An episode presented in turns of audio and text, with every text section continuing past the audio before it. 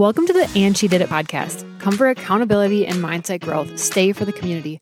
Hosted by three former 9 to 5ers turned entrepreneur dreamers, Andrea Hanson, Brittany Williams, and Candace Dudley, the founders of the Aligned Business Collective. To stay in the know about the opportunities we are hosting, head to the show notes to get on our mailing list. We're thrilled you're here. Let's dive in. You guys, we are here. we are here in this room that so many beautiful, amazing things are going to happen in these discussions. And I also kind of picture having a guest down here once in a oh, while. For sure. But on It's our really inviting. right now it's not. But you can check our social media to see what it looks like right now while we are recording this. What I would like to hear from all of us on this very first episode is our story. And the interesting thing about our story as a group of friends is they all start separately. Then they all come together in one shared experience. And then we all branched out and now we're reconvening again. So it's like this beautiful sound wave almost. But I would first love to hear the before Beachbody story, the BBB. all about acronyms here. So, if we could each share like what we felt before jumping into our first entrepreneurial opportunity. Candace here. They're going to start to learn our voices, but uh, there was zero entrepreneurship to begin with. Uh, growing up, I lived in a household of teachers. There's just a household of nine to fivers, no one running or owning a business, let alone really thinking about even doing that. So, I grew up in the sports world, education world, and there wasn't room for entrepreneurship until I was joining Andrea in her wellness community, the Beachbody piece, the MLM that we were all a part of to begin with. After having babies, I gained weight and wasn't feeling like myself. And that community kind of brought me back to life and gave me a space that I felt really seen and connected to. That was my first entrepreneurial bug was deciding to coach in that space and run my own accountability groups because it was just really soul filling to see other women like me who are postpartum or whatever that are just coming back to life and the spark in their eye. And it was just like addicting how exciting that was. And it was the first time I had the taste of, huh, the harder you work or the better ideas you have or the better skilled you become at your job, the more you can succeed and mm. I don't know, you can you get paid. and you also get paid more. And that's not how teaching goes. That's not how my life had ever been. And so that really opened the door for my brain to be like, wow, there's other possibilities out here. So that's my before Beachbody, I guess during Beachbody and how I got to be part of this trio, I guess. I would say that my entrepreneurial spirit started at the age of five when I made a rock stand and sold rocks to the garbage man that came down the road and a neighbor. But, anyways, that's probably my first little bite of the entrepreneurial bug. But, anyways, prior to meeting Andrea and Candace, I was just turning 30 and I had health issues. I wasn't sleeping. I really found like it was Groundhog's Day every day where nothing felt fulfilling anymore. Even though I was in this good job, it just no longer felt like it served me. It was draining. Every day was draining. I just felt like there had to be so much more. And ironically, around that time is when I met Andrea and her husband for the first time when we were out celebrating a birthday. Say, this is Andrea. If you haven't learned our voice yet, I would say I got the entrepreneurial bug when I was 14 years old. My first jobs were in the small town gift shops in downtown Red Wing. I just fell in love with all things small business. I was fascinated by it. I would dream about what it would be like to be the owner of that business that I was working in. I worked in three different shops throughout my teenage years and even into college and after college. Then I continued my career path of being a teacher still with that dream in the back of my mind always to someday own an actual brick and mortar store. But I didn't see it as reasonable or safe. And I didn't really have any personal experience with entrepreneurship other than working at those stores. I was honestly in love with my teaching job. I loved my kids, my coworkers. I wasn't looking for an exit plan, but I was feeling lethargic and unhealthy. So I joined an accountability group and realized that I could use my love of empowering other people in the classroom, is how I've been using it up until that point, to encourage my peers and earn an income from it. And I'm a really, really hard worker, Enneagram 3, firstborn type A doer. So the fact that I could work harder and make more, it was mind blowing to me. So I was hooked instantly and decided to take a leap of faith into further things. But Beachbody was our connection point, and we were all in. We went on retreats together. That time in our life, let's just take a minute or two to talk about like all the good that came from that season. Oh man, it stretched my comfort zone so much in the best ways. And I can remember telling Andrea, because Andrea kind of paved the way. She was like a year or two ahead of me in that you had already been coaching. I had been doing the wellness plans in your groups and just felt like this is a hidden gem of a secret that other moms need to know. But I also was also in the same boat of saying, I have no story. I am boring. Why would anyone follow me? I'm shy. I do not post on social media. There's no way that I'm going to do this. I remember telling you, what, I'm just supposed to make a post? Like one random post? Like I'm just going to do. And you're like, yeah, that's what you're going to do. So I did. And I'm so glad that I did because now looking back, you have to follow the nudges that you have because I felt so called to do that and to just be a light for other moms. Had I not done that, look at all of the doors that would never have opened or never have been brought to light that I would have never seen enough to even know that I could open them had I not taken those steps. And then my story about Brittany is we were both challengers in Andrea's group, I would say. And I just felt drawn to like her pictures and her. And so, literally, the most awkward thing, I was like, Andrea, I just think maybe I should start running accountability groups with Britt. We're both thinking about coaching and giving this a go. So I literally slid into Brittany's DM and I'm like, hey, uh, can we be friends? can we be friends? No strings attached. You can peace out at any point but I'm just following another nudge here. And Britt's like, well, okay, sure. Why not? She's a seven, so she's up for a good time. And so we did that for a while. Um, we named our little subgroup Better Brave, and that's where the name of my podcast came to be. And then our friendship just kept growing, I think, during all of that. We would just find ourselves talking to each other until we had a three way voice memo thread going through Facebook Messenger that is now a daily thing. And it's called ABC. Minute minute. it's literally play by play. As soon as we wake up until the minute we go to bed, constantly talking about growth, business ideas. Yes. And we've been doing this for years. Yeah. And it all started because of this amazing incubator of a business model where yeah. none of us had to carry inventory. We didn't have to do customer service there is a bad rap out there with network marketing, but it is a beautiful gateway drug when done the right way yes. and when done authentically. Yes. It's a great entry level way to just see what it feels like to be a business owner. We gobbled up any trainings and information that oh, we yeah. could and empowered each other and had built a team culture and Oh yeah, I would credit you Andrea for that because you started the group originally and then we've made, you know, branches out of that to create our own communities, but you laid the foundation of what we're also trying to create within our ABC membership program is that this community is zero judgment. Any retreat we out had or any in person thing that we would go to, those were rules. There is no judgment. And we're never going to look at you when you say something like you have two heads coming out of your neck. That to me, that sacred space that was created, that's what this membership holds. And there is no dollar amount in my mind that I wouldn't give to have that space for every woman. I was going to say every woman in entrepreneurship, but every woman, if you don't have that space, like you need it. It's life changing and life giving to just know that I can come as I am. It was one of the only spaces that I can remember of not leaving and replaying conversations in my head because I'm overthinking, like, gosh, what did I say? Was that dumb? Did I?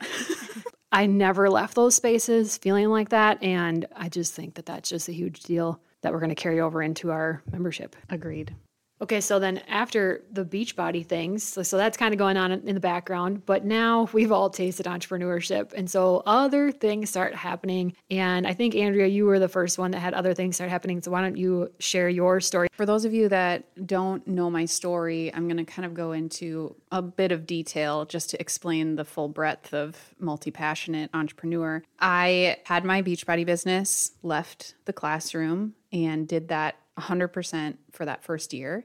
I added in an online boutique a year after that. So I'm sitting at home, just working my Beachbody business. Side note, I actually made less that year. I think it's always important to point that out than when I was teaching full time and running my network marketing business. I think I had too much time on my hands and I was spinning my wheels and I just thought it would all just magically flow to me. And I did not have systems set up in place with time management to like properly grow that business. We start messy and we we learn as we go. No judgment looking back on myself from that. But a year in, I had a friend approach me that had started an online boutique from her basement and said, "Hey, I kind of want to grow this and kind of have a franchise but not officially franchise, but I would love to teach you how I do what I do and you can pay me a small percentage of your profits each year as like a thank you, essentially. And I was like, heck to the yes. And at this point, my husband, who is very conservative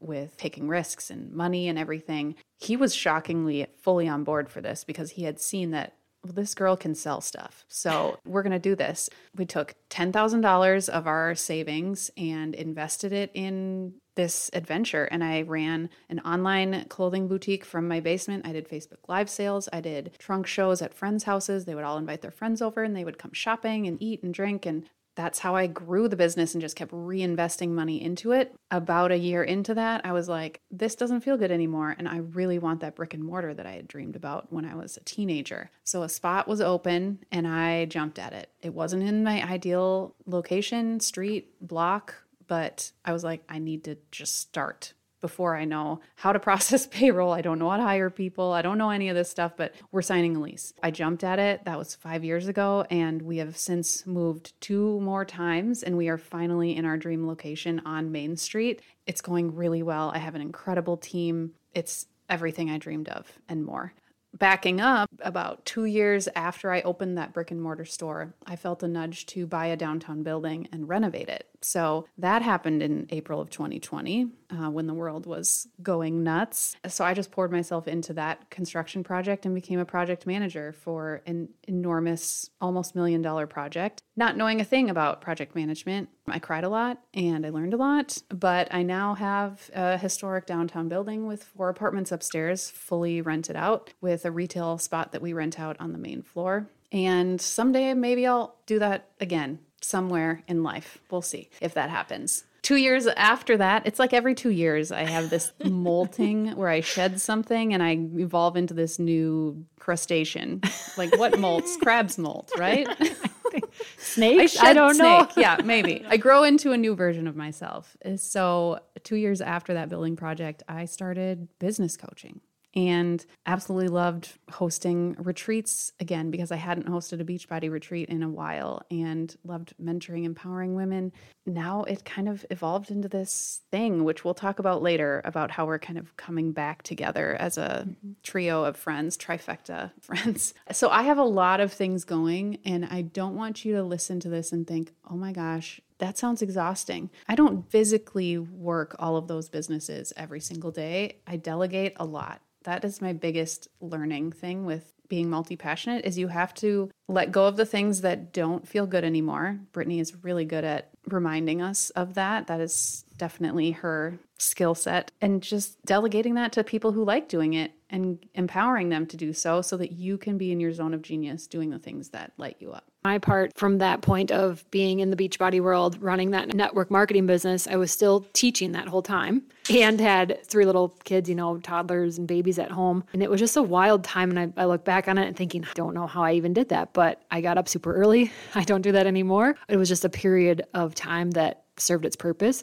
As that was going on, I was following other nudges, one being to get a life coaching certification. A few years later, after that, following a nudge to get a mindfulness and meditation coaching certification, not really knowing for sure why or what they were for, especially that meditation one. That one kind of threw me for a loop, but I just felt called to do it loved it, gobbled that course right up. During the Beachbody era, too, my podcast was born. That's on year three, and that feels like my baby, like one of the things I'm most proud of, and the message that that spreads, and the incredible people I've gotten to meet through having guests and things on there. At some point, I decided to leave the classroom, and I'm two years out at this point. During those first two years, birthed a business called Willow and Wren. With the help of these two, we set it up in about 24 hours. And I had invested not like Andrea thousands, but I did invest a, a, few hundreds to get some inventory, and that's crystal bracelets. And now those are in 10 or so retail stores. And I guess before that, that's when I started to think, hey, I think I could coach women just on my own. I don't know if I need to be under this network marketing umbrella anymore. You know, things shift and you grow and things fall out of alignment. And so I made the choice to start my own coaching business during the midst of all of that before leaving the classroom, even, which I did find tricky because I would have to have all those calls with the ladies that I was working with in the evenings after I had been teaching all day. And so I just knew that I needed more space to really give that a go. And so that was one of the pieces of leaving the classroom, but really leaving the classroom was for my family and just felt like time was fleeting from being with my kids and just feeling like life was rushing and I didn't want that anymore. So that decision has created me the space to pursue these other things.